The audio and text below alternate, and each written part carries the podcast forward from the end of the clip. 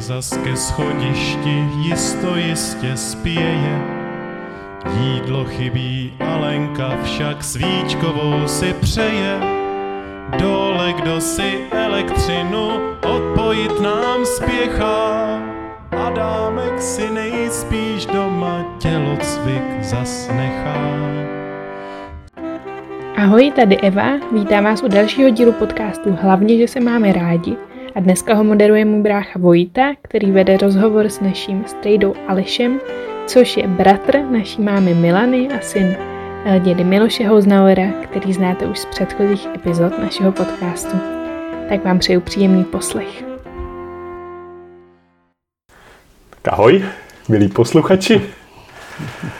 Tentokrát je tu opět Vojta a chtěl bych vám představit mého strejdu Aleše Hoznauera, což je profesně to učitel angličtiny. A češtiny. A češtiny. A češtiny, on si dokáže, dokáže představit sám. a, ale pro mě je to především strejda, což je takový velice zajímavý a zábavný člověk. Jak říká dokonce děda, což myslím hodně pro ně platí, že je to takový rizí člověk. A děda, tvůj děda, můj děda, můj otec. Můj děda, ano, tě považuje za velice rizího člověka. Což s tím se docela stotožňuju. A zároveň na na mě děláš dojem taky, že opravdu si takovým úžasným manželem, kde, kde opravdu je vidět, že máš svoji manželku velice rád a že ji ctíš. A... To je pravda, jinak ty superlativy, to bych určitě se tak necharakterizoval. Mm-hmm. Mám mhm. spoustu chyb, různých hříšků a tak dále, takže hned na úvod to dobře, dobře, pochybňuju jako... a rizí člověk, eh, taky mám představu o někom kvalitnějším určitě, než jsem já. A tak mhm. dobře, tak můžeme tak dál. Jdeme, jdeme dál jo. Dobře, skromnost taky patří k tvým dalším. To, snažím, snažím se trošku to krotit, tu neskromnost. Dobře, dobře. Dobře. Tak jo, tak je, já bych nějak se ti vlastně začal ptát na něco, co vlastně neznám téměř. A to je e, tvoje dětství. A vlastně, že tam se stala taková vlastně tragédie v tvém dětství, že ti už, když ti hmm. bylo 12 let, necelých, necelých 12, 12 let, tak vlastně ti umřela máma a je to takový ponurý začátek, a, ale jak si to, jak no, si to, to vlastně je vnímal. Naprosto integrální součást eh, mýho života doteď samozřejmě, i kdybych žil 100 let, kdybych přežil otce, který mu teď bylo 92, tak myslím, pokud samozřejmě by mi sloužila paměť a mozek, tak bych to neustále prožíval velice hm, hluboce, tuhle etapu nebo tuhle událost a my jsme teda s Vojtou o 22 let od sebe, myslím, na 23 skoro. No, takže samozřejmě tuhle kapitolu eh, o tom nemůže nic vědět a jinak eh, já si pamatuju, jako by to bylo dneska na ty dny a chvíle, kdy máma umírala, to je jsem to zpracoval tak literárně v jedné povídce, tam to je dost výmluvný, bych řekl, a e, ta se jmenuje Nad horami v nebesích a doufám, že to nelítá někde po internetu, protože jsem to určitě nikam neposílal, žádný blogy a platformy, fóra nevyznávám. Jsi nikdy ani nepublikoval? E, to jo, to jako papírová podoba mi nevadí, nějak yeah. jako staromilci. Mm-hmm. Takže to ano, ale to je vedlejší teďka, čili tak člověk, když je vše, jak má být, tak svoje rodiče bezmezně miluje a zvlášť jako dítě si v podstatě neumí představit, že by snad najednou tu neměli být a to se právě stalo, eh, když mi bylo těch necelých 12. Samozřejmě jsem věděl, že máma má rakovinu jater a to bylo očividné už dlouho. To lékařská věda, podotýkám syny lékař, tak to už se posunulo velice za tu dobu, tak tehdy ještě si s tím neuměla tak poradit. S tím neříkám, že si poradí dokonale teď, ale že když máma měla eh, žlutý bělmo a obličej jak citron, tak to asi jedině ne, nevědomý člověk by si ničeho nevšiml. Hm. Bylo to hodně tristní. Na jednu procházku na Vyšehradě eh, mým a mý ženy v našem zamilovaném místě si pamatuju ještě s mámou pochmurný den, pozdní podzim a mlha. Bylo mi strašně smutno. Co si jsem tušil, ale těžko to formulovat. Samozřejmě nějaký neodvratný konec nebo něco takového, ale to dítě ještě věří určitě a tohle si nepřipouští. No pak, když se jí nějaký pán ptal, nebo paní, jako, poslyšte, proč takhle vypadáte, co vám je? No tak to mi bylo tak stydno za hm. toho člověka i za mámu a tak to je jedna taková vzpomínka, no pak jsme z těch už pozdních eh, časů, v podstatě dá se říct umírání mý mámy. A pak jsme jeli na hory na Vánoce, po Vánocích, jako jsme vždycky jezdívali a už jenom s tátou a asi i se sestrou, to si nějak nevybavuju, že by tam byla s náma, protože jsem to velmi tísnivě prožíval. Bez mámy, máma je nemocná, už tam s náma nemůže jet. Pak otec vyprávěl, jak byť neznaboch nebo nevěřící, že se pomalu každou chvíli modlil, aby až přijedem, tak ještě máma byla naživu. A muselo to být pro něho, obzvlášť pro něho, asi nesmírně těžký chvíle, to, co bylo potom, to už je zase jiná kapitola. Takže jsme se vrátili a jako ještě mi bylo jedenáct, tak až byla taková jako tradice v rodině, jak jsme bydleli v Noslích, v Činžáku starým, tak jsme měli vanu v kuchyni za takovou plentou, nebyla tam koupelna. No a když jsme byli malí se sestrou Milanou, matkou Vojtěcha, eh, tak nás koupávala v té vaně.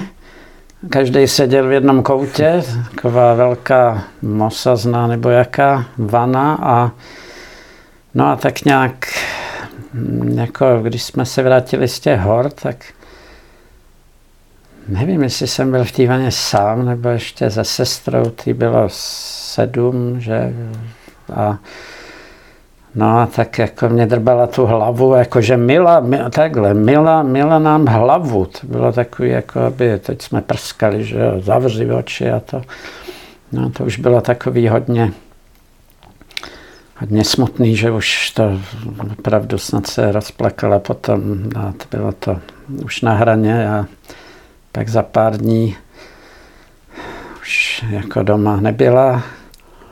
Byla v nemocnici u svého bratra, u se mého strýce, Radana, na oddělení, na interně. No tak samozřejmě jako děti jsme jistě věřili, že zase přijde, že se vrátí, už se nevrátila a vzpomínka moje je taková, že jsem jednoho dne šel se školou, jsme šli do divadla, snad do Národního divadla, já si dodnes pamatuju, co to bylo, nějaká, já nevím, jestli balet nebo z pohádky do pohádky a když jsem odcházel v nějakým takovým možná, nevím, svetru, že jo, tak slavnostnější zvonil telefon a teď to jako vzala snad babička, já už jsem byl v chodbě, ona byla, byla taková pavlec stará, prosklená, už byla v kuchyni a teď nějaký telefonát a se mi zdálo, že jakoby se nějak rozplakala babička, no třeba ne, ale taková ta intuice to dítěte, to je jak u psa, že jo. Takže jsem tak nějak možná poprvé si připustil, co by se mohlo stát. No a když jsem z toho divadla se vrátil, tak eh, mi říkal táta tak, takovým jako vyrovnaným hlasem, No, synku, mi říká synku dodnes, nevím, jestli mi řekl synku tehdy, možná jo. Tak máma dneska umřela. A já si přesně pamatuju, že jako, jako bych ho chtěl potěšit, toho, toho tátu a jsem říkal, no, víš, kolik na světě umírá lidí třeba každý den? No a pak to na mě dolehlo až v noci, kdy jsem na tom svém gauči starým ležel a prostě jsem usedavě plakal jak želva a neš, nešlo to zastavit a samozřejmě kdykoliv teda takhle jsem to nikdy nelíčil, tam jsem do té povídky to nějak napsal, takže eh, jak vidno, tak samozřejmě tyhle vzpomínky smutný se nedají z hlavy vyhnat, i kdyby člověk stokrát chtěl. A já samozřejmě nechci, protože moje máma jak si zemřela, když mi bylo těch necelých 12 a tohle je ta historie. Samozřejmě si na ní pamatuju velice dobře a byla taková zajímavá bytost, jako úplně jiná než otec. To, myslím, bylo nebe a dudy. A to už by byla, jak by si, dokázal by si nějak popsat mámu? Matku ti, mojí. Kdybych se... Jako, myslíš vizuálně nebo ne, jako, jakoby charakterově? Ten, charakterově, no. No, bylo to zvláštní, jako jak, jak to, já samozřejmě mám ty můžu mít ty vzpomínky jenom do těch necelých 12, že jo? Hmm. jaká byla moje máma. Samozřejmě jsem jí měl hrozně rád, že otce taky. A eh, řekl bych, že byla taková vážná. Hmm. Taková trošku jakoby zamyšlená, někdy taková zahloubaná, nebo aspoň teď mi to tak připadá a mm. mám tady někde její deníky, co mi dal otec, myslím. A moje žena Eva si v nich eh, občas čte a já ani nějak eh, na to nemám sílu, abych pravdu řekl, eh, byť spíšu rodinný kroniky, mnoho dílů a jsem archivář, kronikář, ale mám tohle rád, tyhle věci. No a tak říkala třeba moje žena, že to je zajímavé, jak jako poznává tu moji mámu skrze ty deníky a tam jako samozřejmě jsou ledoskydy jako intimnější věci, ale ne, ne úplně intimní, ale z toho vyplývá, že byla taková bojácná, takže se bála spousty toho, co se může stát. A to já jsem taky po ní určitě zdědil a náš syn taky. A taková obava neurčitá, iracionální a tak samozřejmě, když všechno dobře dopadlo, tak jsme byli rádi všichni, tedy teď nemluvím o té chorobě hmm. samozřejmě. Hmm. Takže byla taková vážná a to, že byla sportovkyně a sošná žena a e, dobrá učitelka určitě, profesorka na gymnáziu, jak se říkává, hmm. s otcem, tak to je takový trošku v pozadí pro mě, ale taková ta obava určitá, někde je taková naivita zvláštní, to mi utkvělo. Hm, hm. Dobře, jaký máš vzpomínky potom na dědu? Jaký byl vlastně otec potom bez mámy? Protože to musí být hodně těžký. Já nejdřív řeknu, no, jaký byl s mámou. Jaký byl s mámou, tak povídej. To je veselější pro mě. Jaký byl otec?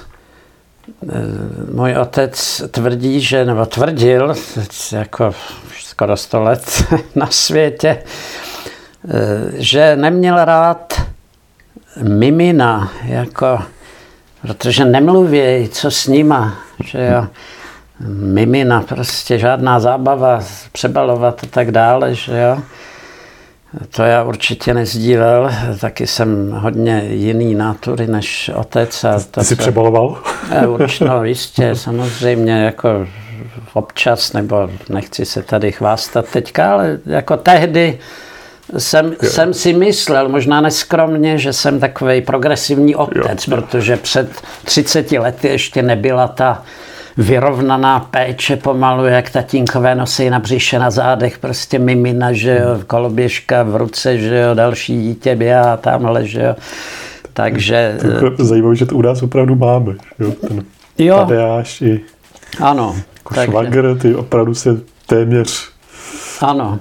Ten... polovinou péče se podílejí, nebo jako téměř Vyrovnaně. Vyrovnaně jo, no, je, to, je, to, je to hezký, je to báječný. Hmm. Tohle přesně bylo něco, na co já byl pišnej, možná neoprávněně, jo. že jsem byl takovej jak jsem řekl, progresivní taťka, že možná kamarádi toho dělali míň s miminama, ale já taky se nepředřel, protože, jak říká moje žena, většině jsem byl v hospodě, že já jí to vyvracím, že určitě ne, protože jako o víkendech si pamatuju, jak jsme tady společně pečovali o děti a všude chodili spolu, ale v těch všedních dnech někdy ano, samozřejmě.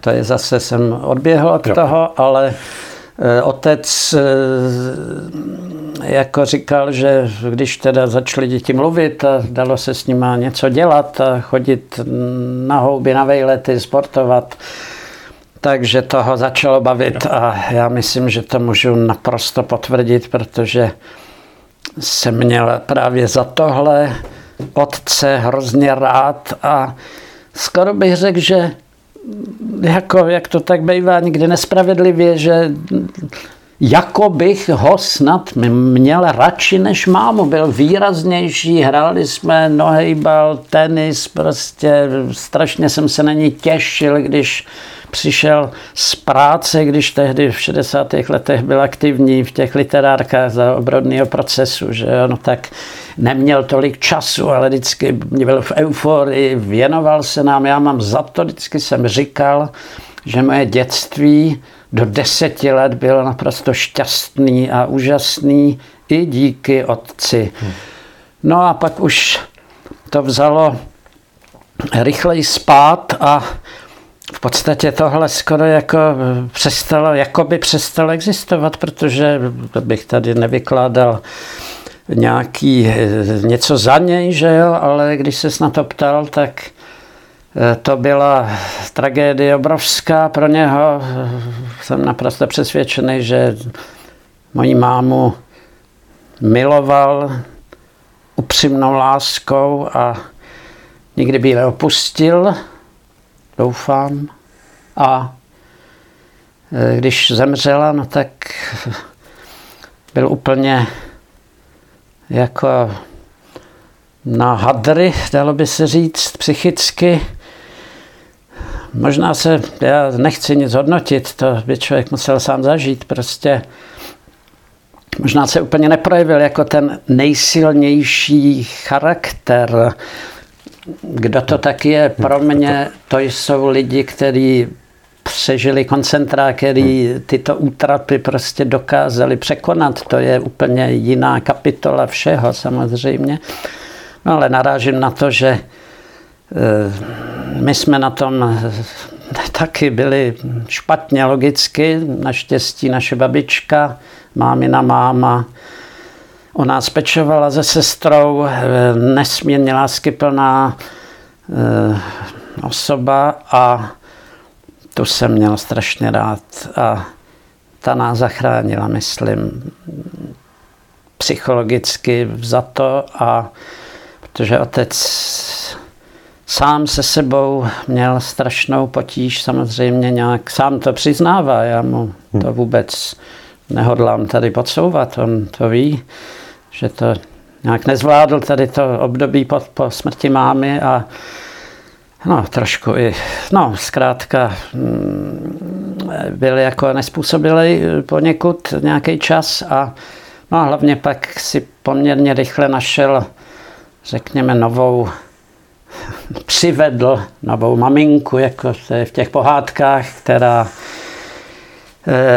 nebyla jaksi jako naše máma, samozřejmě mladička, dívenka, ani ne 30 let, krasavice, prostě eh, bylo to o něčem jiném, jak by se teď řeklo. A já se přiznám, že já jako sugestibilní člověk, takový senzitivní, hodně velmi tvor, tak když jsem ji prvně viděl, tak mi bylo naprosto jasný, že tohle není tvar, který, ke kterému bych zahořel nějak, nějakým citem, prostě, že to jako nemůžu vůbec brát jako nějakou náhradní matku, byť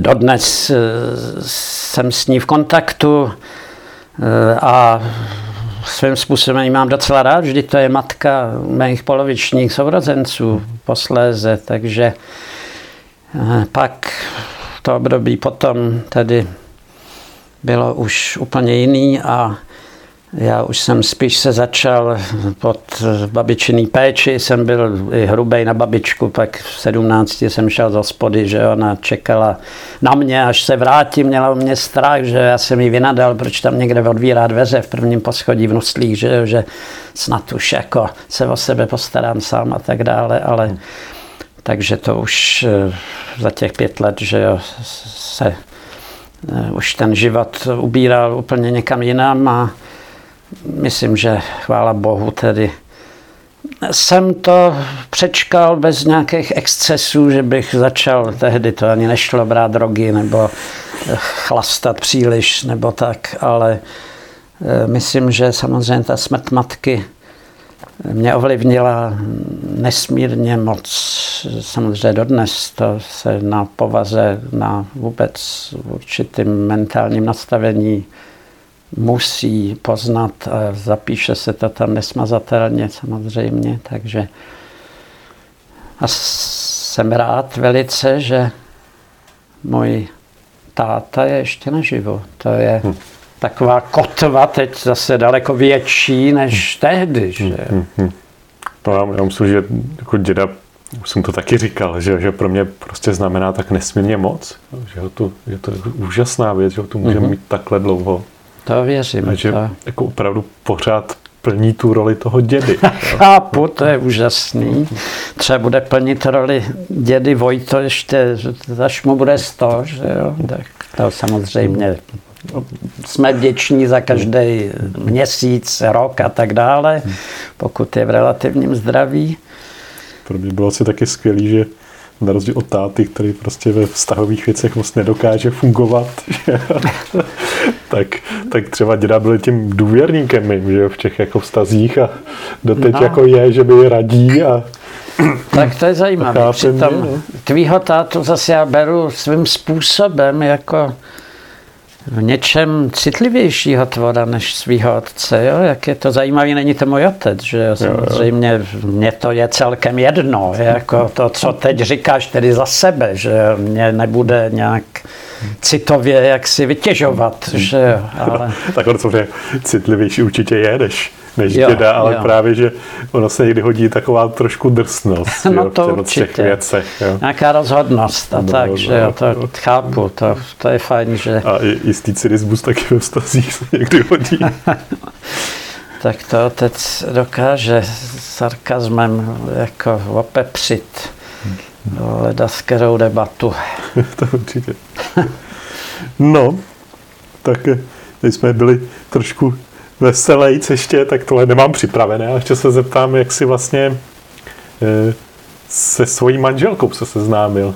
Že bys mi mohl nějak říct si tohleto, protože no. ona byla krasavice, že? Skutečně. A dodnes je, podotýkám, dodnes aspoň dodnes pro mě, krásná. ale myslím, že nejenom pro mě tedy, byť samozřejmě jsme starší lidé už nyní, tak to je další taková historka, ale já se tím netajím. Eva je velmi taková uměřená bytost a v podstatě není ráda, když já o ní někde povídám, třeba svým žákům něco říkám, ale je pravda, že já si nedovedu představit, že bych o svý ženě někomu jinému řekl křivé slovo. Fakt si to neumím představit. Ta... To mohu potvrdit, nikdy jsem neslyšel nic zlého, že by si o ní řekl. no a myslím, že ani nikdo jiný. Prostě tak, když se člověk do někoho bezmezně zamiluje, tak to může přetrvat taky celý život. To jako paralela vztah rodičům, tak tím nemyslím, že bych si připadal jako v roli jejího syna, kdy, že jo, samozřejmě to někdy bývá, že taková submisivnost jako může nastávat, takové archetypy, to není, myslím, můj případ. No a když se ptal na to, na to seznámení, tak to si taky pamatuju dodnes velice živě, kdy to bylo takové seznámení, kdy jsem jí poprvé viděl, takže to popíšu jsem to xkrát někomu vykládal i anglicky při výuce třeba, když na to přišla řeč. Takže to bylo eh, ve chvíli, kdy mě bylo 20 let, v roce 80 a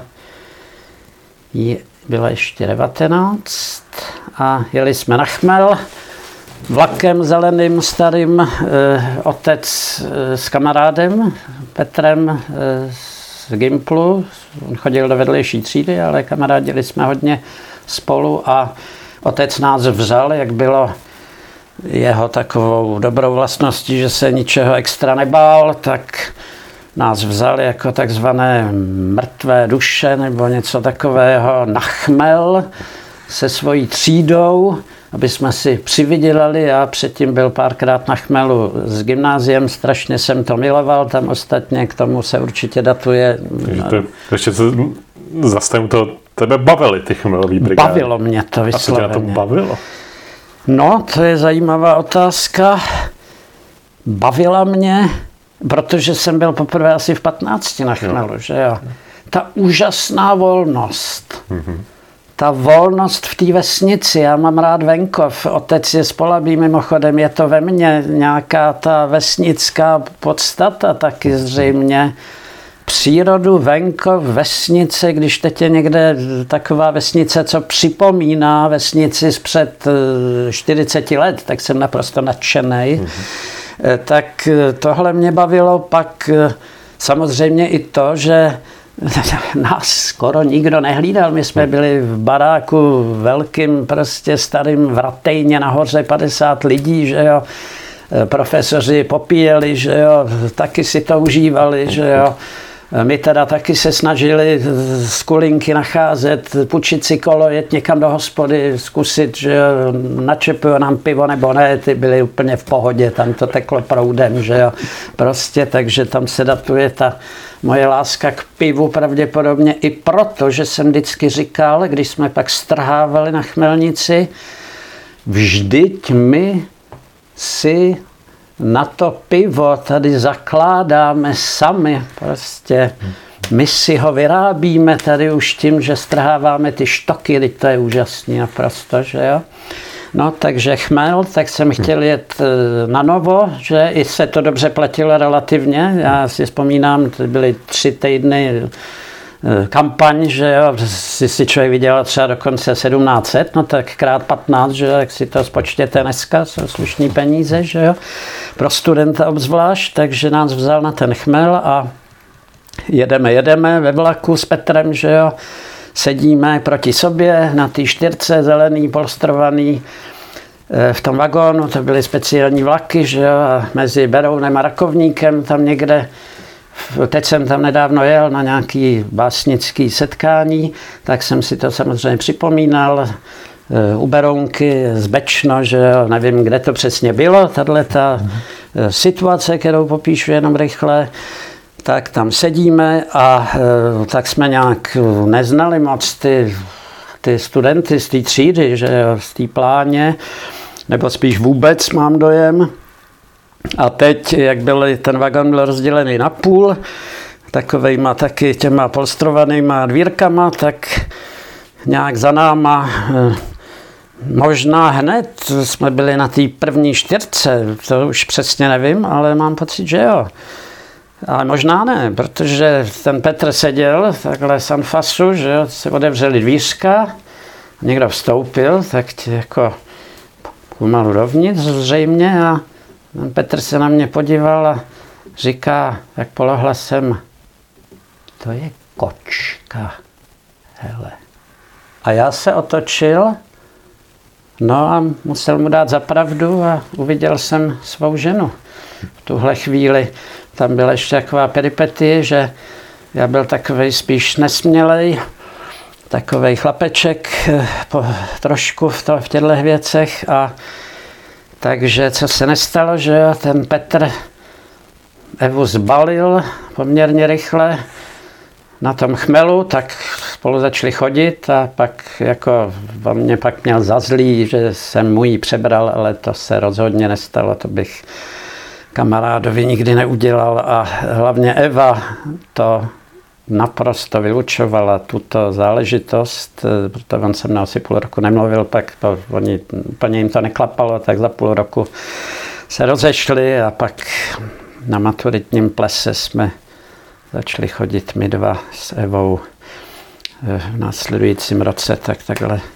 A já jsem ještě slyšel, že tam měl nějaký dva soky na tom maturitním plese. No, to si slyšel dobře, to byla spíš taková schoda okolností, že i ten Petr ještě si dělal nějaký šance a e, neházel flintu do žita a ještě jeden spolužák, takový kamarád Evy, tak jako nevím, co, jestli měl taky nějaký zámysl.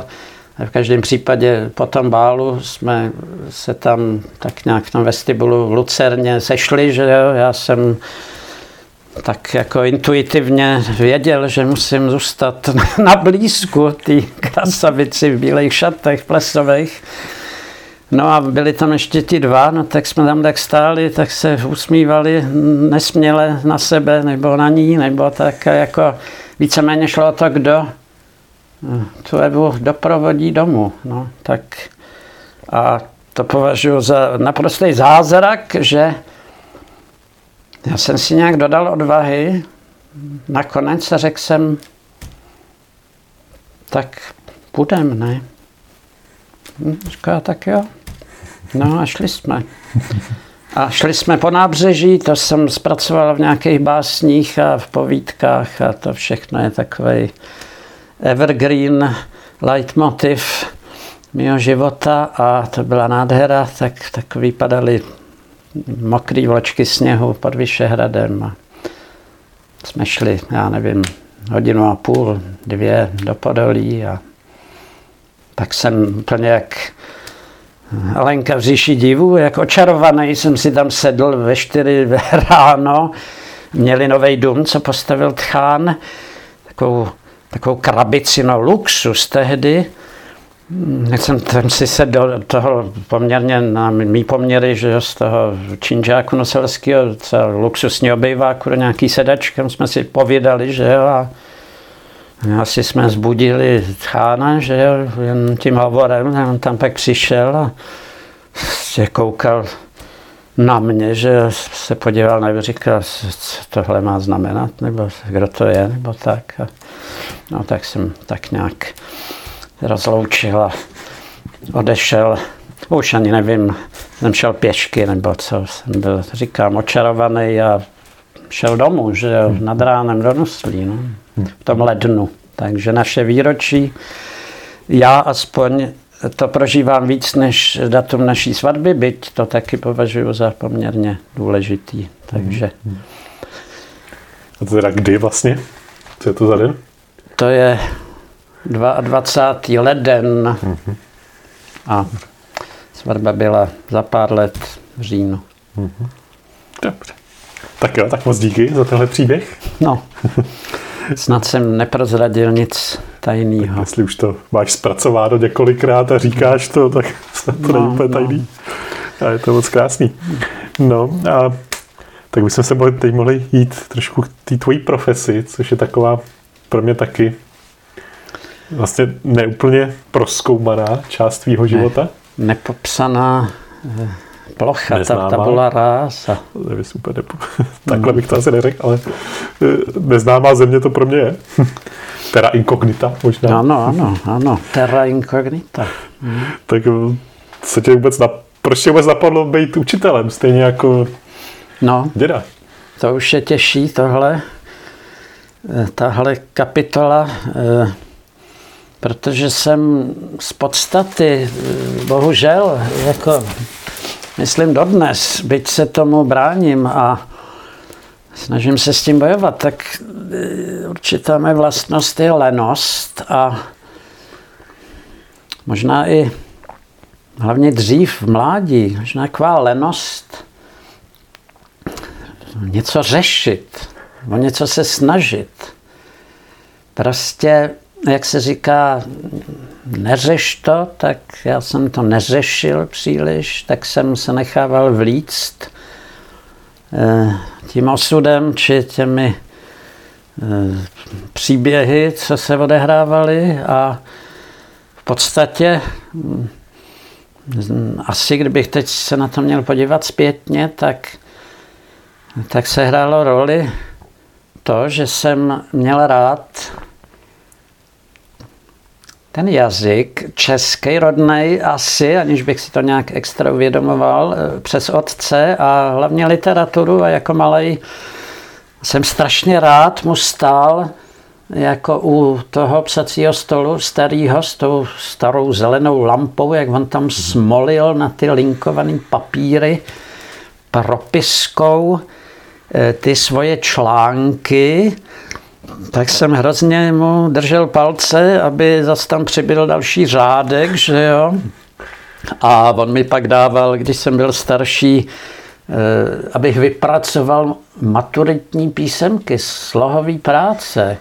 A já s chutí... To jste opravoval teda? Eh, vypracovával, jako třeba 13 letý jsem psal svojí. Jo takhle, jako, tak je to, co dával on No, no ano, to, škole, co byly, jaký byly maturitní témata, tak hmm. mi to zadal a on mi to pak zřejmě opravil, nebo mi k tomu něco řekl, že jo, jak jsem to napsal, co o tom soudí, že jo, tak, tak tohle je eh, spíš teda ta, ta literární linka, než ta učitelská. No a ta učitelská byla asi v tom, že teda rodiče byli učitelé, tak nějak se nabízel a říkal, nechtěl jsem nic vymýšlet jako náš syn, co musel jít do Ameriky.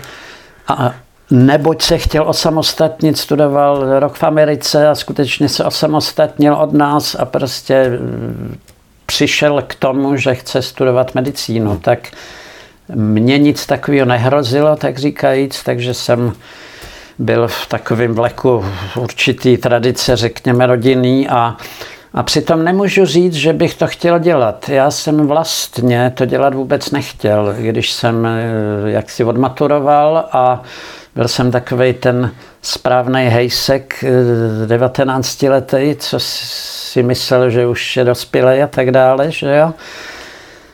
A už jako bez jakýkoliv omezování chodil na pivo s kamarádama a dělal si, co chtěl do filmového klubu, že už od 15 a tak dále. E, takže jsem měl takový nápady, to si pamatuju, že jsem, otec se mě pořád ptal, no a co teda bys jako, že jo, tam ještě šlo o ty věci, jak se dostat na vysokou hmm. případně, že jo, tlačenka, tu jsem pak měl od otce paradoxně, neboť mu zase pomohli ti, co převlíkli kabáty a udrželi se na fakultě, no prostě Že to bylo už po, po 68. Nebo, no samozřejmě, jasně, jasně. tak to bylo hodně Jo, to- dlouho, jo, to je po hodně dlouho. 60. Jasně, to si musel 79 se maturoval, jo, jasně. ty se narodil o tři roky později. Ano, dobře to víš. teda. Takže eh, samozřejmě se ti to trošku motá, to je logický, to je temná, ne temná taky mimo jiný, ale hluboká minulost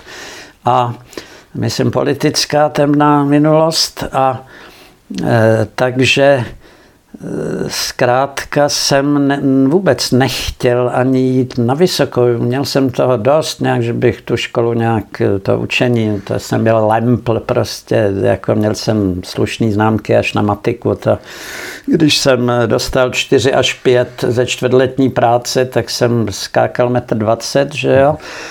Ale vždycky jsem na tu písemku šel, i když jsem neuměl lauta nic. Nevykašlal jsem se na to, nezatáhl jsem to, naopak mojí hrdostí bylo se dostavit na čtvrtletní práci z matiky, byť jsem věděl, že dostanu kouli, že jo, s největší pravděpodobností. No, takže... Tak to musím já- říct, že já jsem dělal podobně takhle. No Jsem akorát taky chodil. ti šla matika zřejmě. Nešla mi, nešla mi.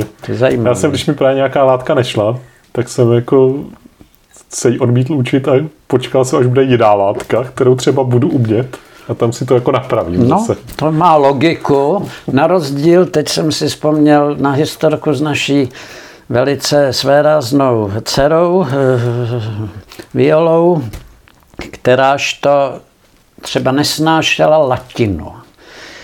Odmítala se jí učit, aby dostala nějakou dobrou známku z písemky, prostě z- z pětky snad neměla, ale trojku, čtyřku a e, to šlo o latinu. Prostě jako neměla to ráda, tak se to neučila a víceméně to bojkotovala, ale jednou mě zaujalo, že nějaká písemka z biologie, nebo nevím, jestli na to třeba zapomněla, dostala nějakou špatnou známku, že jo, pak se učila tu biologii, bylo, já nevím, třeba 13, 14, eh, jsem se ptal Violo, proč se učíš tu biologii? Jste si říkal, že dostala z písemky čtyřku nebo co, že jo? Říkala, no, to nevadí, mě, mě zajímá ta, ta látka, ta podstata věci, jako. Takže už to nebylo vůbec zapotřebí, aby se to, co už bylo pryč, se učila, tak si to četla. Jako, no a e, ještě jsem nedořekl, e, kým jsem chtěl být, takže jsem měl takový období, poměrně krátký, než jsem asi pochopil, že to není dobrý nápad a e, jako, že bych chtěl být šoférem autobusu. A těch kulatých RT. to jsi byl v těch 19 nebo v pěti letech? Jo, v těch 19. V pěti letech nebo v sedmi jsem chtěl být hradlářem.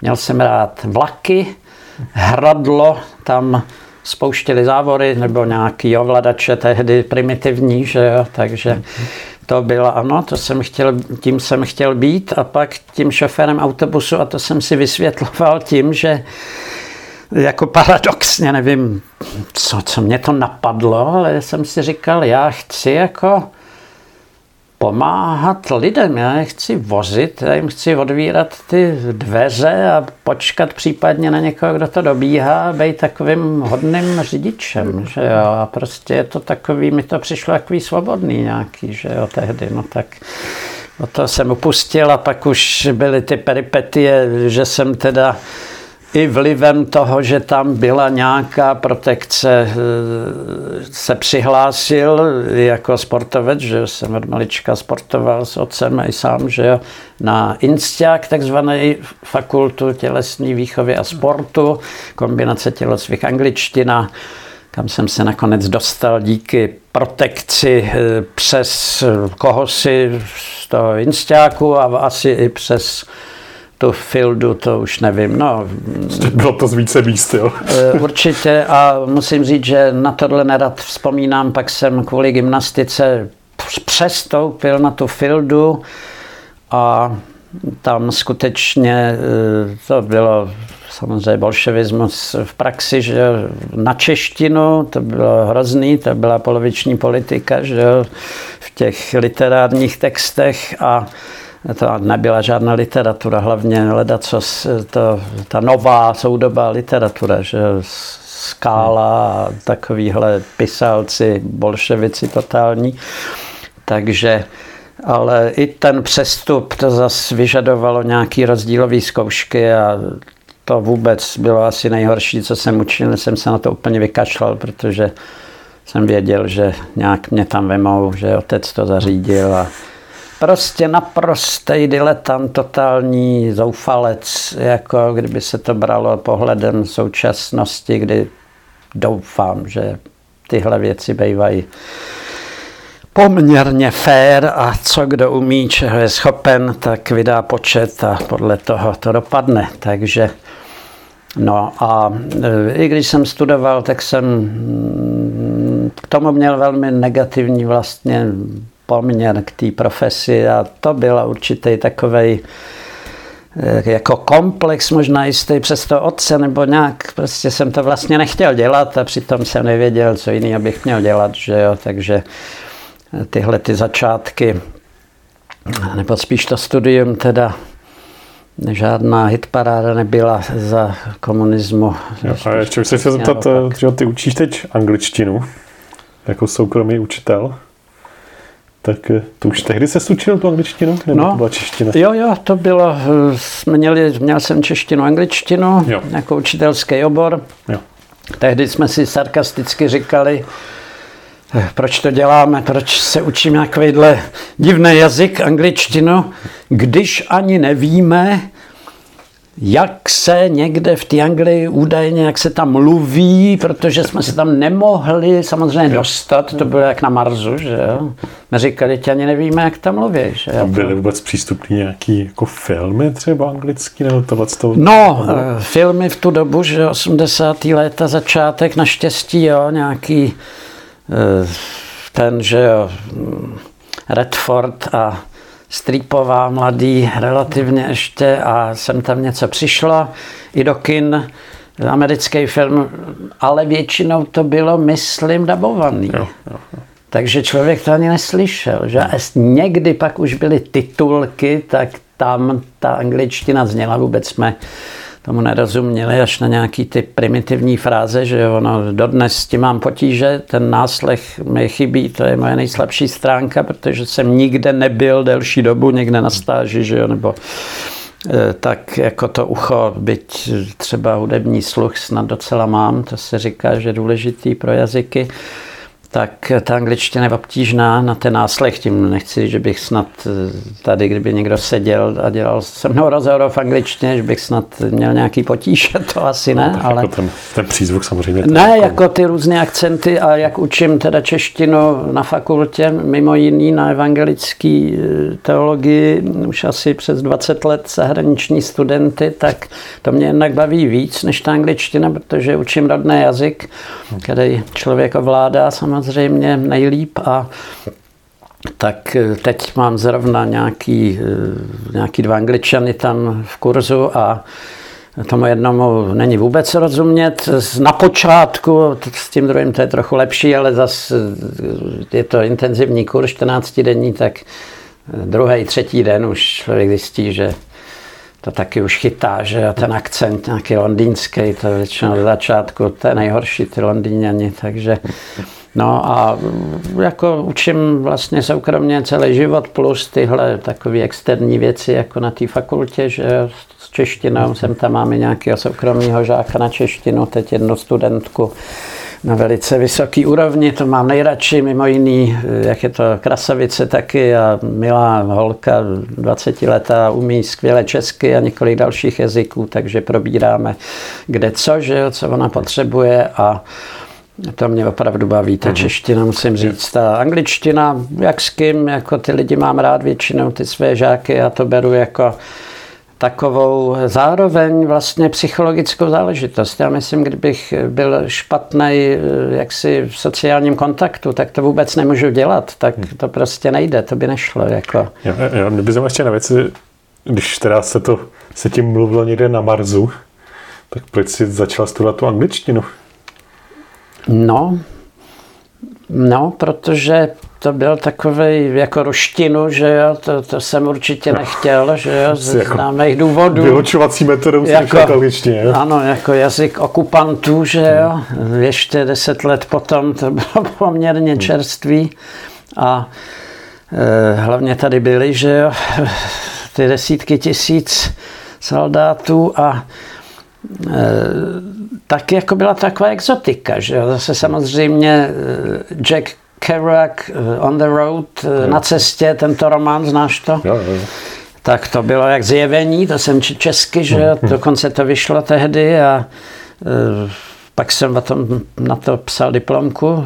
Takže ta kultura se ti docela jako No samozřejmě, ne, to bylo vlastně, ano, mi odpovídáš za mě, jako ta kultura té svobody, hmm. té Ameriky, že jo, což teď už člověk vidí trochu jinak, samozřejmě po desítkách let eh, taky, mimo jiný, a eh, Beatles, eh, Anglie, hudba, že jo, samozřejmě, no asi z těchto důvodů, to, to samozřejmě angličtina, to bylo něco, že jo, teda jazyk těchto muzikantů a těchto svobodných lidí, že jo, Amerika byl sen každýho z nás hmm. se tam eh, podívat. Já tam dodnes nebyl, možná už se tam nikdy nepodívám a ani potom zase tak moc netoužím. Prostě mám rád Skandinávii a to je zajímavé, jak tohle se mění. Samozřejmě tehdy to bylo něco úplně jiného, to je jasný.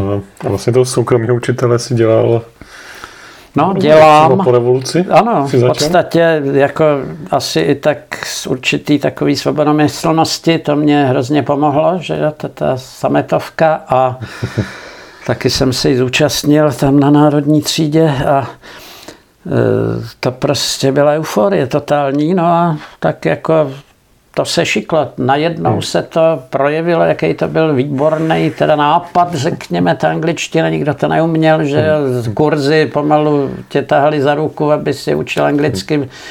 Ještě, taky nebyli jsme na tom doví jak, teda aspoň já, ale vlastně v té praxi za těch 30 let to se člověk sám, jako to je pro ně ohromná hmm. pomoc jako v té profesi a ve všem, takže jako No a sleduješ vůbec, eh, jak to to, trošku ten vývoj třeba toho, protože Jazyka nebo toho no, povolání? No, no, možná toho povolání spíš by mě zajímalo, mm-hmm. protože já si, že profesně to vlastně musí být čím dál tím těžší, že? Mm-hmm. protože teďka už jsou ty rodilí mluvčí a všichni ti rodilí mluvčí a už jako angličtinu učí každý, skoro. A jistě je to takový esperanto, že prostě, jak se říká, kdo to neumí, tak to učí, že jo? A eh, umí to skoro každý, jak říkáš.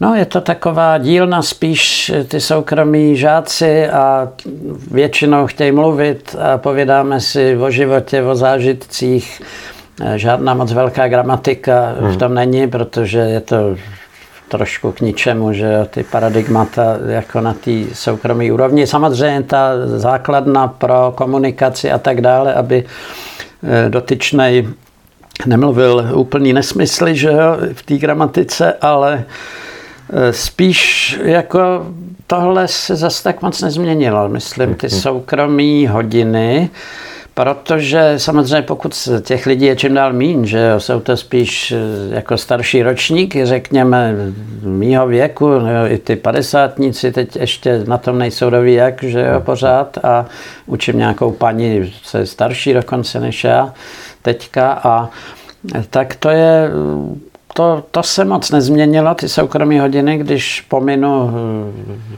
koronáčový období onlineů, tak samozřejmě to fungovalo takhle, že jo, ale eh, moje žena učí na gymnáziu a tam se to hodně změnilo. Samozřejmě je to daleko náročnější, pochopitelně. V tom, pro toho učitele, pro, tu pro toho učitele nebo? nepochybně. I přípravu a hlavně to, co tam dělá ten učitel. Opravdu jak jsem říkal, jsem línej, já bych to nechtěl vymýšlet eh, jako neustále eh, ty, ty aktivity, činnosti, že propojovat to, je to potřeba, jinak eh, ty děti, ty studenti by prostě se ukousali nudou, že by asi utekli ze třídy, že jo. Jsou velmi nároční ty studenti, mnozí, mnozí zase ne, že záleží, jako někdo to taky neumí, no co o té vyslýchám, tak Není to e, procházka růžovým sadem, že ještě před deseti lety uměli daleko míň a... Já si, že, že už jsou, prostě taky vychovaný, že jo, to je jako třeba ten Míšánek, nejmladší brácha, ten už jako umí anglicky, no. aniž by se kdy učil. No, to chápu, zvlášť když od rána do večera je na internetu, že jo, a pouští si youtubery a rozumí tomu pravděpodobně, že jo, a je to tak, to už se bere z luftu, že jo. No a takže vlastně to učení už jako není v pravém slova smyslu učení, ale ty hodiny toho jazyka prostě se odehrávají více-méně podle přání toho zákazníka, nebo já se snažím vždycky vystihnout eh, podle povahy toho člověka a to mě baví na tom, jako co je to za člověka, jak to asi nahlíží, co asi potřebuje, o čem s ním mluvit, jak ho tak aha, trošku aha. si vytvarovat, aby to fungovalo. To je taková věštkyně trošku. No, jako částečně a takový jako i bych řekl, jako psycholog či terapeut hmm. nebo takový analytik, jo, že hmm. někdy mi připadá, že byť mluvíme anglicky, tak se to nese jo, jo. v určitý rovině. To je ještě nějaký podtext. Ano, ano, přesně tak. A že prostě většinou teda jako ale to by asi taky nebyla úplně pravda. Naštěstí chtěl jsem říct, že většinou ty dámy třeba mě mají asi rádi jako ten můj přístup, ale eh, vedoucí našeho zahraničního oddělení na fakultě mi jednou říkala, ale ne, Aleši, ty to umíš i s chlapama, jako já myslím, že jsi dobrý v tomhle, no tak to mě potěšilo a asi to tak bude, protože když mám, učím někoho deset let, eh, nějakého muže, že no tak asi taky jako mu to není nepříjemný, že se mnou, takže... Už bys taky měl naučit za těch deset let, ne? no právě, ale a v tom učení soukromým samozřejmě ti vytrvalí žáci, jsou ti nejhorší, když to řeknu takhle blbě. Že jo? A to, to jako je sen soukromého učitele mít žáka co nejdíl, protože mu to nemá na to úplně ty správné buňky, že jo? a baví ho to a musí se uchovat, samozřejmě dělá nějaký pokroky, že jo? ale tak prostě člověk se musí něčem živit, že jo. Teď i pro mě je to náročnější teďka ke stáru, že jo. A teď zrovna jsem si nabral nějaký hodiny. Nevím, jak to budu zvládat od října, jako až se to rozjede všechno, no, tak takže eh, vlastně ta profese, než já bych si ji vybral, tak spíš ona si hmm. vybrala mě a trošku si mě vytvarovala. Já jsem tak doplul. Jo, doplul a proplul a proplouvám a e, jako nemůžu říct, že, by, že bych tomu měl nějaký negativní postoj, to by ani nešlo asi, že hledat, kdy mě to i baví, přesně ty, ty věci, které nějak se projeví ta, v té komunikaci, určitý posun něčeho někam, nějaký rozhovor, který někam směřoval, když ty lidi slyším, že mluví třeba líp, nebo že se jim to povedlo, hmm. no to je příjemný pocit hmm. samozřejmě, to je jak ve sportu, že jo. Hmm. No já, když jsi měl krátkou epizodku, když jsi učil u nás na škole, Aha. tak, tak tam si vlastně docela tě pochvalovali, že máš takový jako zájem o ně, no, že to bylo vidět no, a to je jako to No, to, to jsem rád, bylo. že říkáš, eh, neboť tam dlouho učil počítače nebo grafiku nebo no, jo, něco, jo. že jo? Pojď něco A, kolem počítačů. něco kolem počítačů.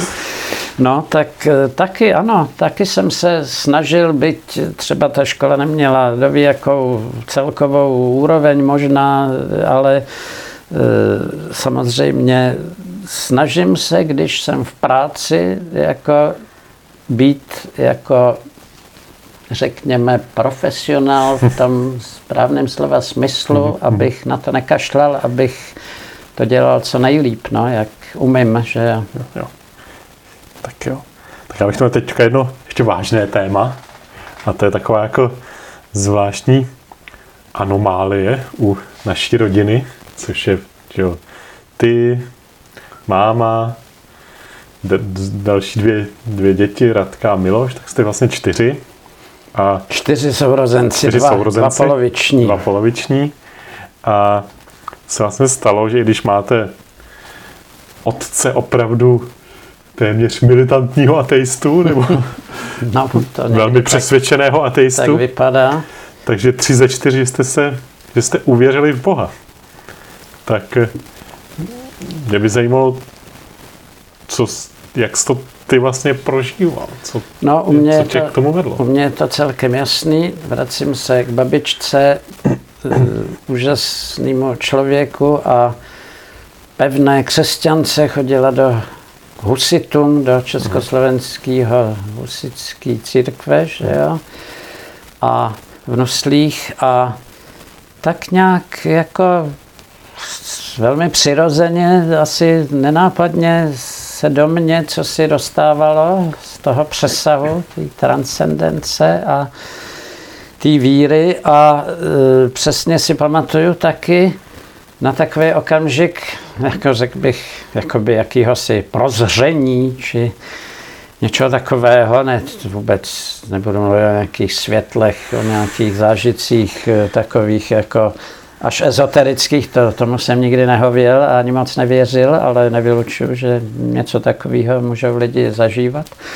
Že jednou na vejšce, už na té fildě, myslím, mm, jsem vždycky měl takovou tezi, kdy jsem říkal, já v Boha nevěřím, ale rozumím těm lidem, kteří v něho věří.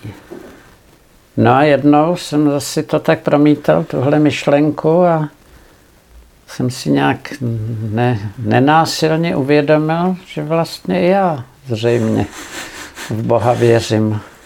No a pak tak jsme jako začali chodit, Eva je taky z ateistické rodiny, moje žena, a ta to vždycky prožívala tak jako niternějc a možná i zásadnějc, jako já jsem to tak extra neřešil, tu víru, jsem to tak jako, trošku jako dítě k tomu hmm. asi přistupoval a začali jsme chodit spolu, že jo, do branického sboru v 84. pak k farářovi Reichertovi, našemu milovanému pastorovi, kam než zemřel, tak v podstatě to jsou desítky let, co jsme s ním byli v kontaktu, jsme se nechali pokřtít, o nás do toho trošku, teda musím říct, jako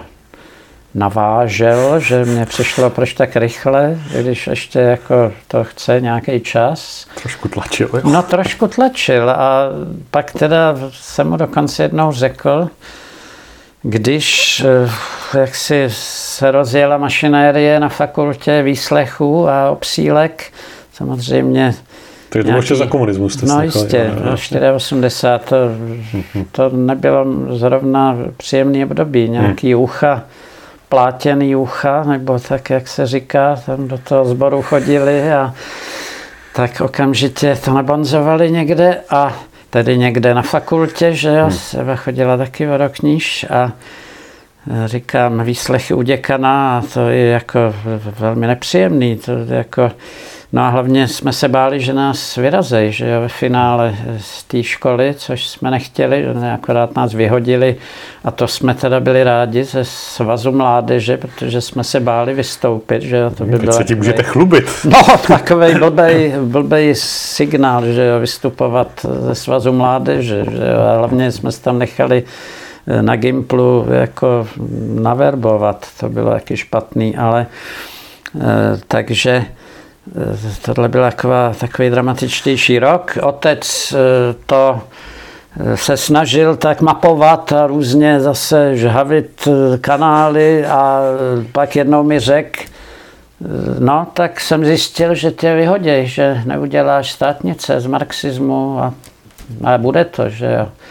No, to je říkal, no a k tomu faráři, že jednou jsem mu dokonce vyčetl, že tlačil na ten křest a že s tím mohl počkat a že jak to teď vypadá, že jo, s náma a on tak jako nic neříkal, tak vážně hleděl, to si vzpomínám, tak do toho v té pracovně farářský a pokyvoval hlavou a no tak jak Bůh jako zařídil zřejmě, že jsme vyloučeni nebyli a mimo jiný a dokonce já jsem to tam okecal s nějakou co asi, já nevím, se mi byl sympaticky nějaká mladá podivná e, examinátorka a dostal jsem jedničku z toho marxismu. To jsem nechápal, jak je tohle možné. Tak tím se zase chlubit nemůžeš dneska?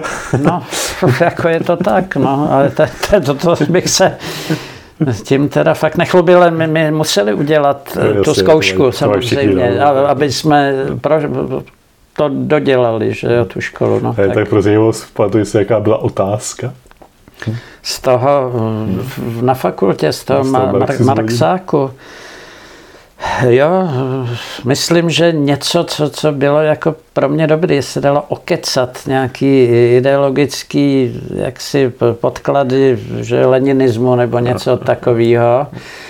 A e, to ještě historka dobrá od maturity. Jsme měli naše oblíbeného, dnes úplnej guru gymnázia Budějovická, profesor Votlučka, František Votlučka, vzdělanec, germanista, učil nás Němčinu, pak mu dali občanku, no tak se snažil to tak jako e, vytěsnit ty bláboly a říkat něco zajímavého, že jo, a to byl formát, takový zvláštní chlapík, takový nesportovní, naprosto jako intelektuál, že? A e, asi lingvista předpokládám tedy, jako a ten e, měl takový zvláštní smysl pro humor a e, to jsme úplně žrali, ty jeho hlášky, takový klidný, vždycky dramatická pauza, pokyvoval hlavou, teď jsme čekali, co z něj vypadne, že jo.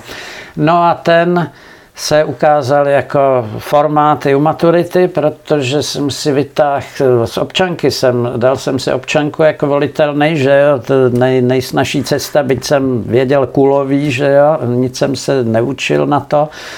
Vytáhl jsem si Lenina, a teď jsem jako, mi spadla brada, že jo, a říkal jsem si, tak já jsem v loji, že jo, protože na tom potítku, že jo, no, co, tak něco vokecám a tam dílo Lenina, že jo, a prostě já nic nevěděl.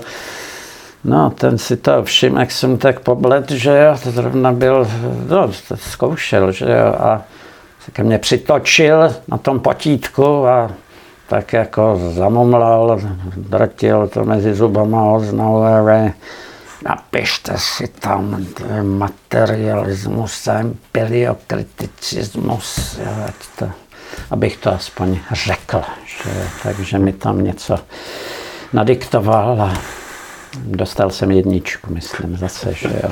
Takhle to fungovalo a tak člověk si říkal, no tak jsem takový odbojný, tak to mám zasloužený, že jo. No a nebudem tady podporovat bolševiky, že jo, to je paradoxně jednička z občanský výchovy z Lenina, že jo, z Marxáku na vejšce kvůli mhm. té mladý examinátorce nejspíš, která nevím, nevím, co to tam všechno v tom bylo, no, takže e, to se ptal na, toho, na tu víru, že jo, takže... Jo, jo, jo. Ano, jo. Takže takovýhle si měl s tím Ústrky si zažil. No, no, to samozřejmě ne každý, ale nebyli jsme v tom sami. Kamarádi jsme to řešili s nima po hospodách, že, který na tom byli podobně, taky chodili za jiném čase na výslechy, jaký se nechali pokřtít. Že.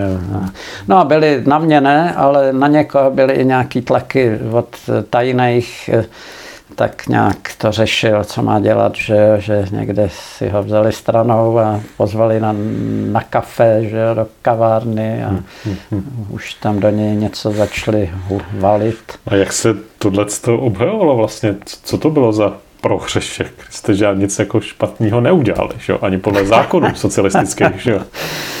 Vidíš to, co by příslušník, řekněme, ještě mladé generace, byť velmi zkušené už.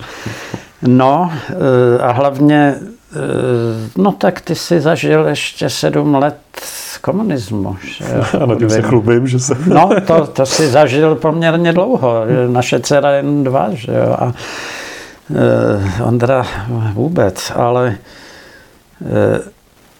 eh, jako ptal se na to, Na základě čeho vás vůbec mohli popotahovat? no, no tak to je celkem jednoduchý. Asi bych řekl nevhodný, špatný, pokřivený morální profil socialistického studenta. Tím je řečeno vše. Protože tmářství projevované návštěvou kostela, víra v Boha, to bylo něco naprosto nepřijatelného pro komunistického tedy člověka. Že? To je jednoduchý. No a ten děkan, to byla opravdu pěkná svině tedy. No a nejenom on, že. Takže tam jako i moji ženu tam dovedli k pláči, to, tak to do ní valili, prostě jo, ona velmi svobodomyslný tvor, že jo, ta, taky se nepodřídila ničemu. Neodvolili jste. No to teda fakt ne a e, ještě k tomu poznámečka, že když i na tom podkladě asi, že když mi kamarádi, spolužáci z vejšky, tak koketovali někdo, kdo třeba zůstal na fakultě jako doktorant, nebo ne doktorant, už jako doktor, tam to, to už, já byl šťastný, že jsem venku, že o nějakým doktorátu jsem ani neuvažoval, byť tehdy trvalo to tři měsíce a byl doktorát, pokud se člověk řádně učil, tedy připravil ne čtyři roky, jako to má být, že jo, teďka. Už to mám asi kolik? Šest let? Sedm let? Eh, Seš doktorant? ne, dělám si. Děláš si doktorát? Mám si už sedm let asi. No to je výborný, to ani nevím, tak ti držím palce, že jo. Jsem státnice složil. A e, takže e, chtěl jsem doříct, že byť někteří, jako samozřejmě z, no, z prospěchářských důvodů, no, z hlediska kariéry, že jo, začali koketovat se vstupem do partaje, neboť na ně tlačili logicky, že jo, ti vedoucí z programu a tak dále, kateder a podobně. Já teda tohle řešit nemusel, ale to bylo naprosto, jsem si byl skalopevně jist, že tam bych nikdy nevlez za žádných okolností. To jsem si říkal sám sobě, vůbec jsem nechápal, co oni řešejí, že jo. Tak samozřejmě to není žádný hrdinství, že jo, nevlíst do partaje, ale bylo to naprosto jasný, že jo, jasně daný, jako, že tohle ne, to, no a tak potíže občas byly nějaký jiný, jako nějaký kárný komise a podobně, jako za nějaký účasti někde a podobně, že to jsou běžné věci, to není žádný nic mimořádného, jako Mimochodem, jste nějaký takový ty poloilegální akce, jako třeba ty koncerty? Nebo... No tak snažili jsme se Jo, samozřejmě, snažili co když jsme se toho domákli, žádný Facebook, že Jo, aby to si zvykliknul na měsíc dopředu, že jo, co kde je, že jo, ale eh, to jsme se snažili, no. Když byl v Merta na Gimplu někde na Žižkově a nějaký šuškanda, že jo, rozslechli jsme se, no tak jsme tam pílili, že jo, a nebo to zase díky Petrovi Pejnovi, mýmu, řekl bych, nejlepšímu příteli dodnes z, z gymnázia, tak třeba jsem se ocit i na ilegálním schromáždění literárním, to bylo asi dva roky před listopadem v zimě, na faře, mimochodem, v Horních Hřebčicích u Litoměřic, to si člověk pamatuje velmi dobře, kam měl dorazit Václav Havel a přečíst eh, svoji novou hru tehdy Asanaci. Mm-hmm. No, tak dlouho nejel, že jo, tak tam jako už trošku nervozita, tak jsme si říkali, no asi přijede někdo jiný, že jo, zřejmě místo Havla, no, tak ku podivu ne, že jo, a nakonec dorazil asi s dvouhodinovým spožděním, mm.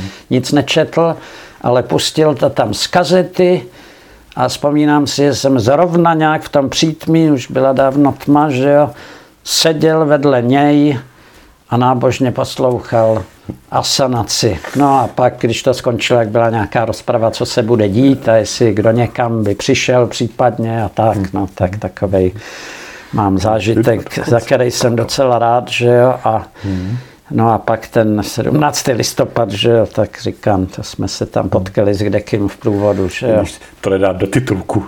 Seděl jsem Vedle Havla. Vedle Havla. To, je, ano, to je vtipná poznámka, přesně tak, kdybych byl známá osobnost, tak to určitě někde bude, že jo, se takový ty vzpomínky, že jo, no, tak. No a tak jo, tak moc díky.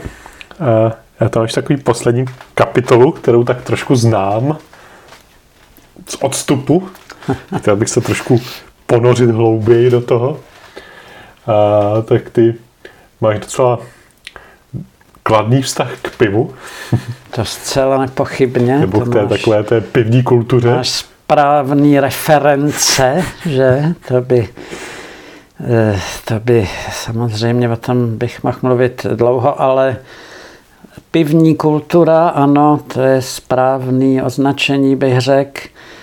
Eh, nikoli pouze pivo jako eh, mírně alkoholický nápoj, že tam ty chmely, to je ta věc, eh, kde jsme strhávali štoky chmele a zakládali si na pivo, že jo, tím to tak nějak začalo v těch 15, pak jsme chodili zkoušet, kde nám nalejou, načepujou na Dukle, u Gimplu, že jo, to byla dobrá hospoda, tam byl poměrně liberální, hostinský, že i někde o pauze jsme tam zaskočili před odpoledním vyučováním v 16, že jo. Teď se tomu každý zasměje, každý chlastá, jak umí, že jo, doma, což neříkám, že je to pravý ořechový. Tehdy ty hospody, to samozřejmě byl fenomén, zase trošku jiný než dneska. No, ale... Je to přísnější teda dneska s tím pivem. Dneska to je přísnější.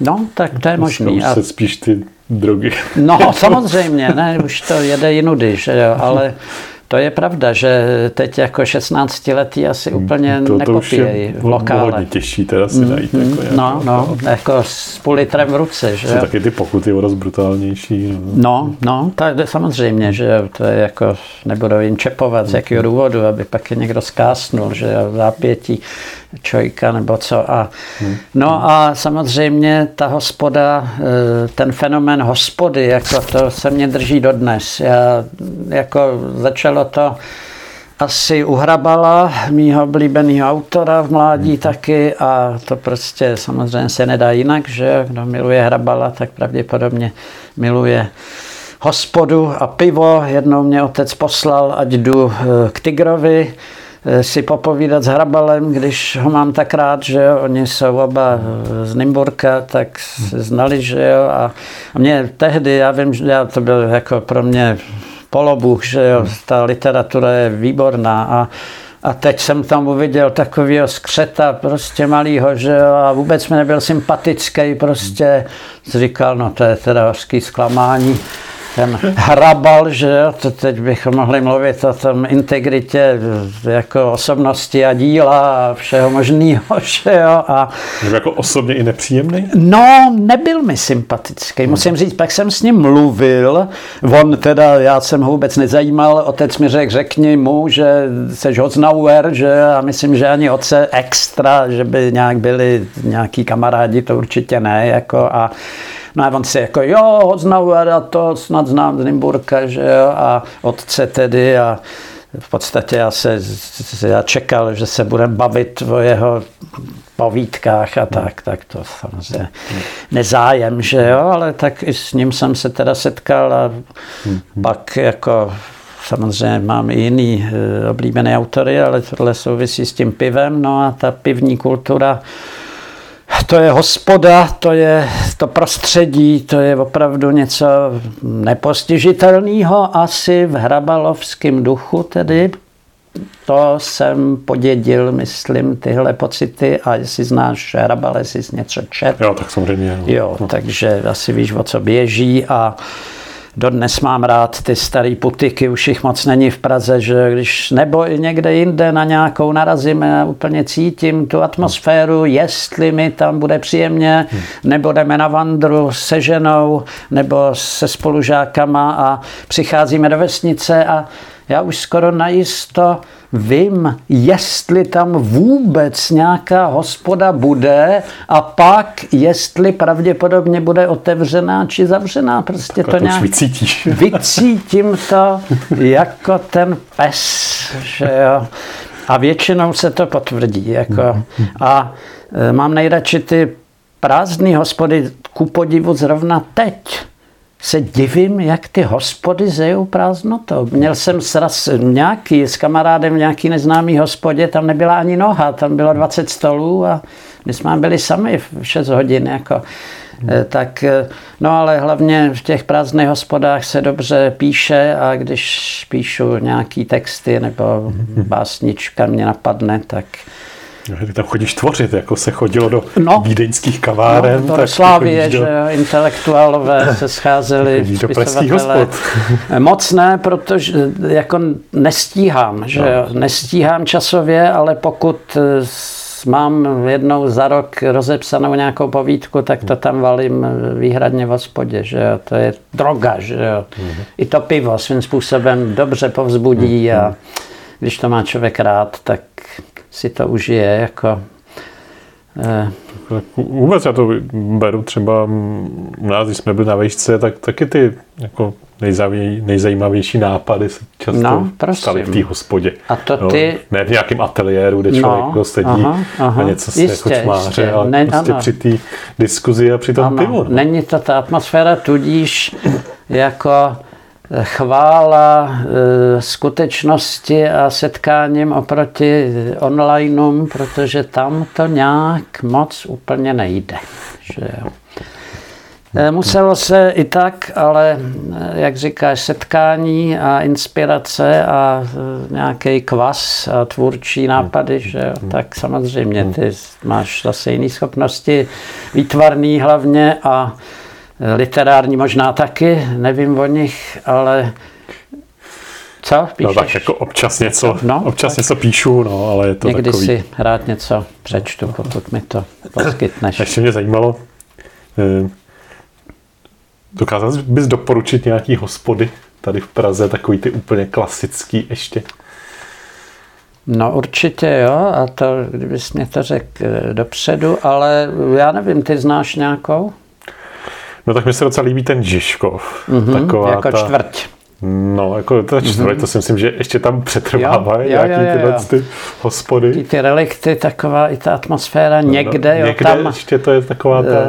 Uh, ano, pokud mluvíš o Žižkově, tak doporučuju uh, pivní procházku jako to zvíře co cítí něco, obejít pár hospod, už z chodníku člověk vidí, jak to tam vypadá, jestli je to plný, jaký to asi je, že jestli je to něco, co zrovna hledám, jo, než vyslovit něco doporučit, stane se mi, že když se tam objevím nebo někoho tam učím, tak hmm. samozřejmě hned praskoumám okolí, že jo, a nějakou si najdu určitě, jako jo, dle mýho na Tyrelu a taková nějaká obecně jako klasická hospoda, no tak jestli tam už jsem léta nebyl, ale tak eh, tam jsem byl snad dvakrát v životě, že u Horocha na malé straně, eh, nahoře u Černého vola, jestli to ještě funguje, to, je na, to jsou naprostý klasiky pivní, že jo. Hmm. U těch glaubiců, myslím, dole, eh, tam je levný pivo, ale strašně drahý jídlo, takže jít na pivo výhradně, jako. No a z Žižkov, že jo, na, tam opravdu jsou, dají se najít na, na Moravě nebo prostě e, to vypadá, jak kdybych to obcházel pravidelně, že jo, to fakt nestíhám, ale mám třeba rád, já bych řekl jinou, jako ta není v Praze, ta je v Řevnicích, kde máme chatu, kde samozřejmě i vy, že jo, a nevím, jestli znáš tu, tu knajpu, že jo, u Jelínku, Jo, jo, jo. jo, jo. Takhle bokem trošku od náměstí a tam je takový výhled na ty starý domy, tam je tam takový poklid prostě. Jsem tam hmm. nějaký notorik, že jo, samozřejmě štamgast tak jako takovejhle typ hospody hmm. mám rád prostě. Já musím říct, že málo která jako ta nová, jako vystylovaná hospoda. Ano, ano. Mě nějak jako, ano. přijde, to fakt nemá prostě to ano. Absolutně nemá. Nikdy, ne, nikdy. Ne, nemá to duši, nemá to atmosféru. Pro mě to v sobě nemá nic. Hmm. A tam už zajdu, když zmírám žízní a prostě... Není zbytí. Tak. není zbytí a musím si jedno dát v parným letním dnu, tak prostě hold to překonám tuhle tu nivelizovanou jako bez, bez tváře, hmm. že jo, samozřejmě, to jak říkáš to. Ale právě do těch, myslím, mladí lidi rádi chodí, že jo. Hmm.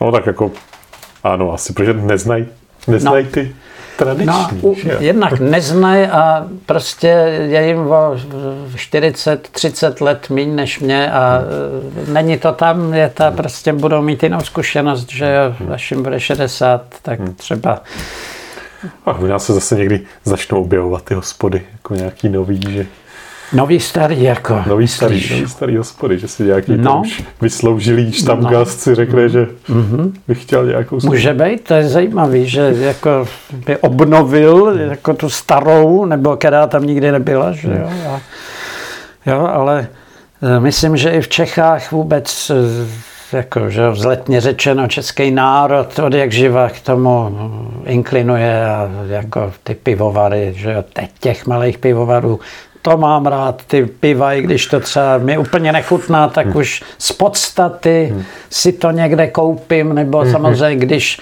jsou tři piva, říkám, co máte na, na čepu, že jo, a řekne něco, co neznám, no i kdyby to mělo být sebehnusnější, okamžitě eh, si žádám načepovat toto, že aby ho ochutnal a vůbec jo. podpořil, to je jasný. že ne, ne gambrinus hmm. nebo kozla. Že To je možná, máš pravdu, že to je taková trošku náhrada těch tradičních hospod, protože často ty, jsou tam majitelé, ano, mají to nějaký vztah a, ano. a je to opravdu jsou na tom závislí absolutně.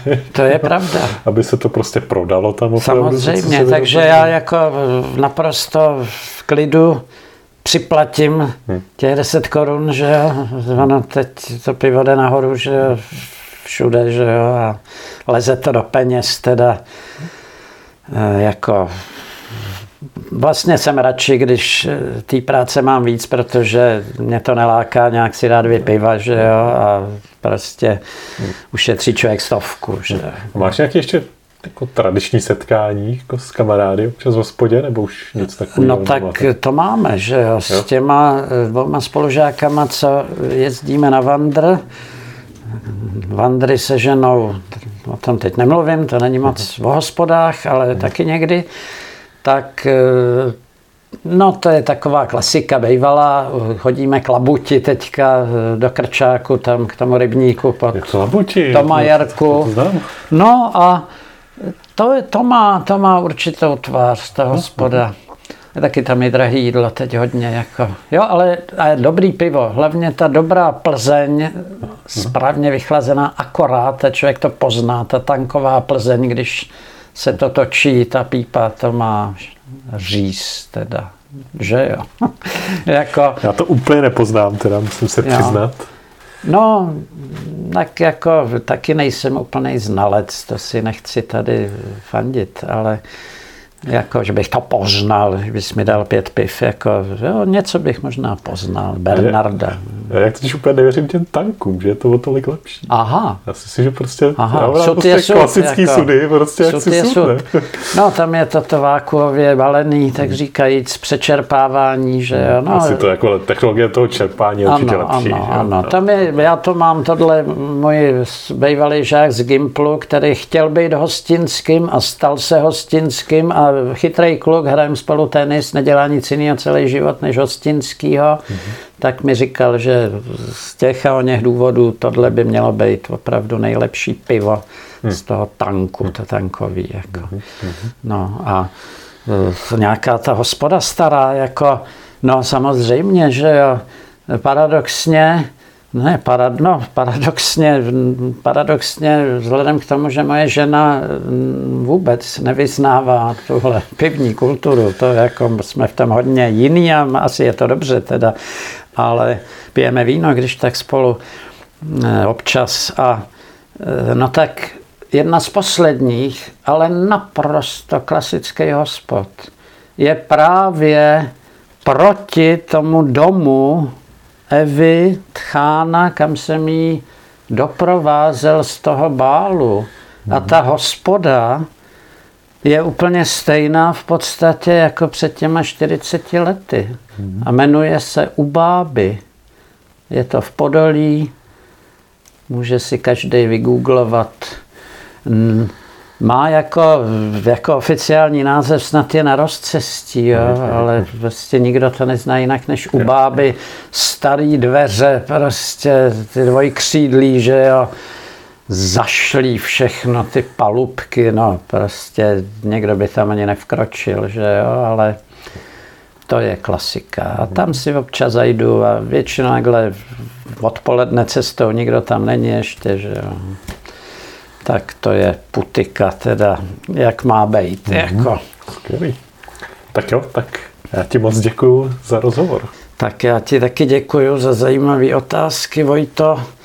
A mám tě rád jako svýho synovce. Když jsi přišel, tak jsem říkal nejstaršího tedy z vás všech, tudíž je mezi náma nejnižší věkový rozdíl, což taky určitě hraje roli, no nepočítá Myšanka, to je zase 30 od tebe, že A to je neuvěřitelné. To je zase trošku no. větší rozdíl. Takže tak, ten, tak díky. Díky, díky. Měj se hezky.